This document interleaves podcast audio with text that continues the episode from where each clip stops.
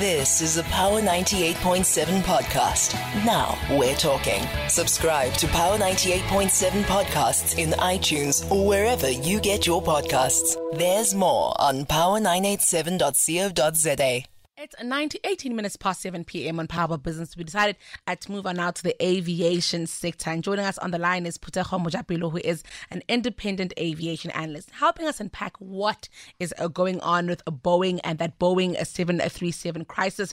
And also maybe just looking at the outlook for the aviation sector in uh, 2024. This Wednesday, the Boeing CEO, David Calhoun, he'll deliver the company's fourth quarter results. And he'll be doing it while the plane maker is right in the middle of the biggest safety crisis since uh, the two fatal uh, 737 MAX crashes in 2018 and 2019. Phuthego joins us now just to unpack exactly what transpired here and also looking ahead. Good evening to you. Thank you for your time. Uh, good evening and, and to your listeners.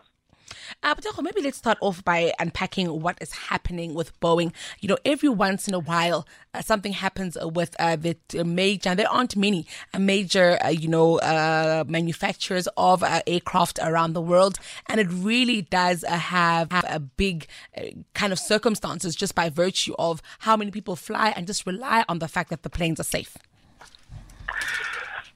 Look, the the plane manufacturers um, usually get direct.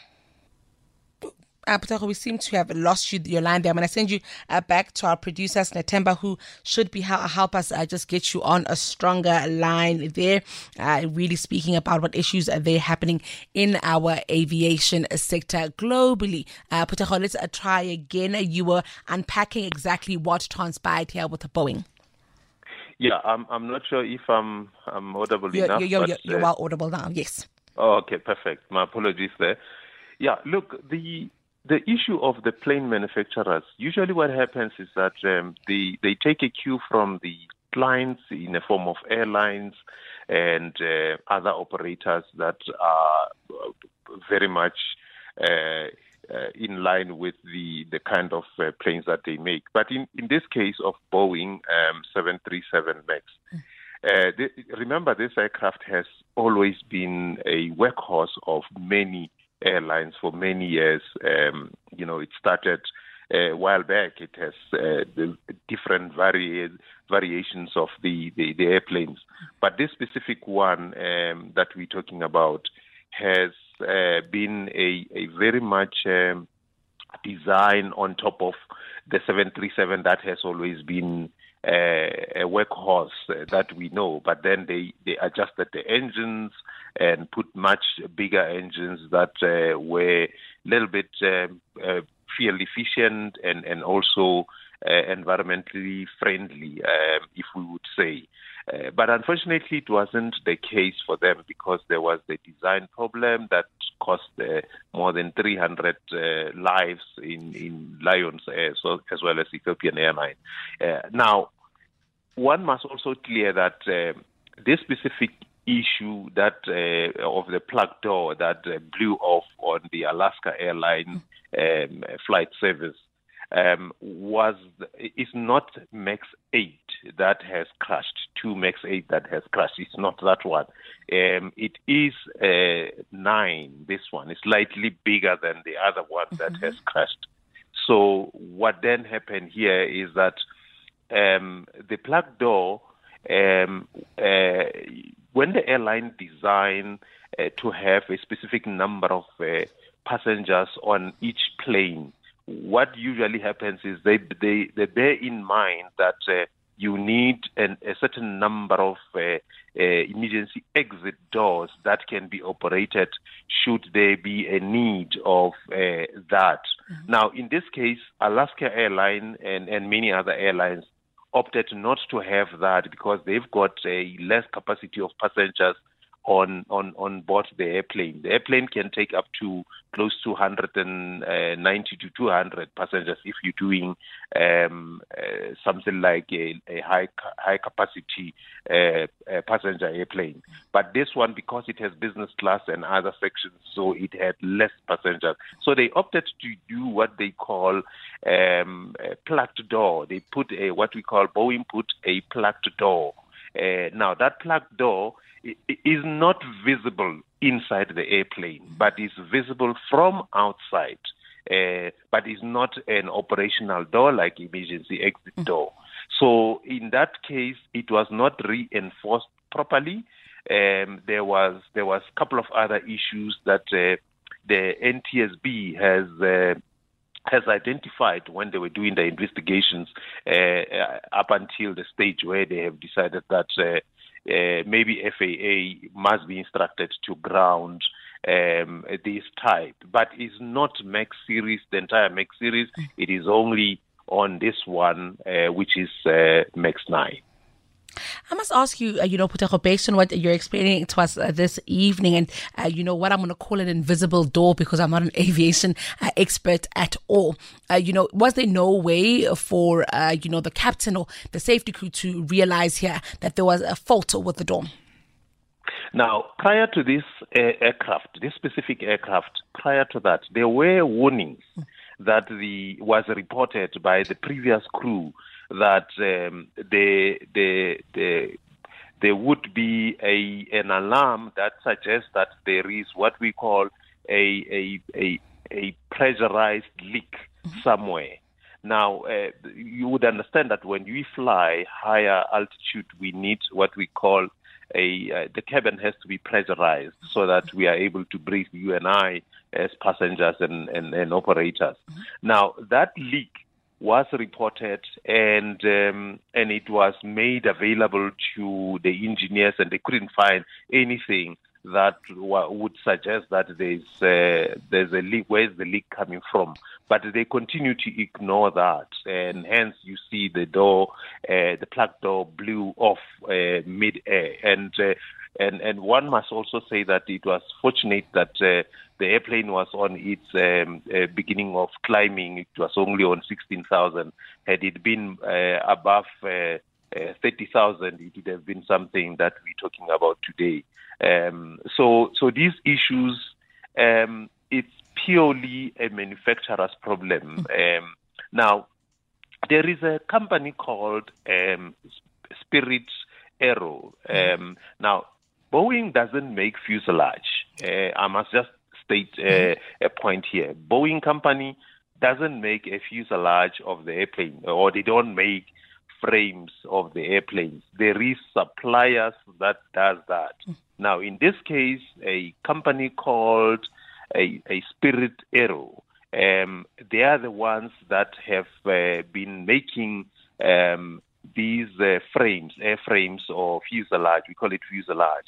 Now, um, these uh, uh, problems that are coming directly to Boeing are not necessarily for Boeing, but the suppliers of Boeing. You would remember MCAS system as well.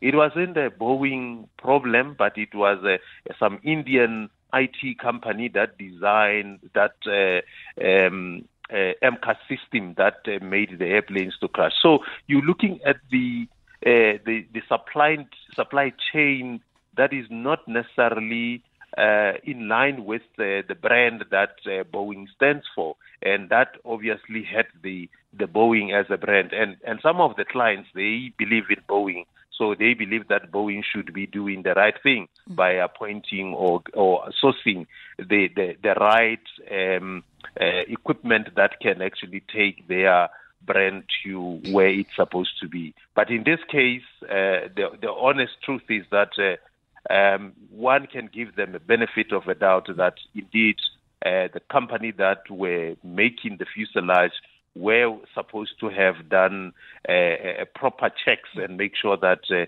when they deliver the airplane is in a in a state that it would be acceptable and the safety standard has been adhered to. I must ask you, uh, you know, uh, Phuthego, flying in my mind is actually a crazy thing. Getting on a plane and going uh, all the way to another part of the world is a crazy thing. But because of probabilities, we're fine. You know, we we know that the chances of us uh, crashing or being involved in an incident are really, really, really low. I think it's more dangerous to even uh, drive a car. Uh, but of course, uh, then the, question comes as well: How often do things like this happen, where there are faults uh, from a manufacturing perspective that then lead to safety incidents? Look, it's it's it's it's. I would say it's a very less percentage of that. Um, the most manufacturers, and in this case, we would like to refer mainly to the the big ones, which is your uh, your Airbus as well as the Boeing. These are the two major players within the airline industry there, there hasn't been um, um, in the history of aviation. Um, well, maybe before the McDonnell Douglas, there was uh, some issues uh, with the MD series before.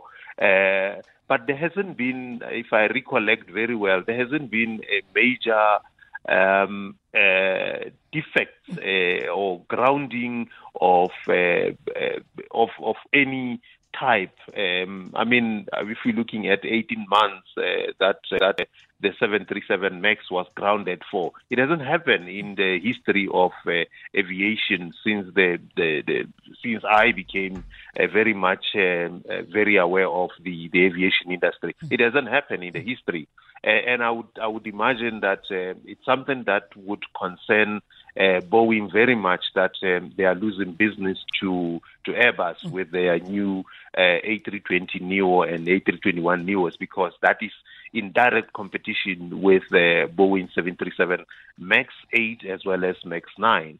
So so something like this hasn't really happened, and I think it's it's worrying uh, because uh, there's there's a lot of things that manufacturers are trying to cut. They're trying to go the cheaper route. They are experimenting things that haven't tested before, and uh, they're just trying everything within their powers to make sure that the price is right, uh, as well as the um, uh, the safety is not compromised. But there is watchdogs that uh, check these things before uh, they can be delivered and make sure that it, it's safe to fly the passengers. We do have a call on the line, Thabo from Victoria. We'd just like a point of clarity here. Thabo, good evening. Uh, please do quickly go ahead. We are out of time. Uh, evening, evening, and, uh, and mm. I guess um, uh, I actually heard him talking about the specialized door, mm. and then I actually, uh, when uh, it stimulated me to say that um, probably he's giving us the impression that the specialized door might have the direct effect of of of of of of of, of the crash. And uh, unfortunately, fortunately, he explained it further to saying that uh, there wasn't nothing uh, directly linked to that. But I just want to understand uh, to, to, to, to, to, to, to say to to ask him if maybe uh, if he, he could have mentioned that and said uh, there's no direct link uh, that is a, uh, that linked to to to to to, to the uh, to the the, the the, the the specialized door to be the one that of course because honestly speaking, if we look at Max, uh, this uh, Boeing 73, whatever, the, both, the, both of them, there's a, there since they've been introduced to me, there there have been crashes like the one in in uh, Kenya also. Uh, there's been uh, their safety, I think, is compromised. To me, uh, is, is, a, is, a, is a total no, no, no, no for for them to be in the market. Their safety, their safety is compromised too much. Thank you so much for sharing that. Uh, unfortunately, we are out of time, uh, Phuthego, and I can't give you time to respond to that. But I'd like to thank you for painting this picture for us. We didn't even get a two-hour aviation 2024 outlook, so maybe that's another conversation that we need to schedule for later on this week, if you don't mind. No problem. Fantastic. Go wow. That's Phuthego Mojapelo. He's independent aviation analyst. You've been listening to a Power 98.7 podcast. For more podcasts, visit power987.co.za or subscribe wherever you get your podcasts.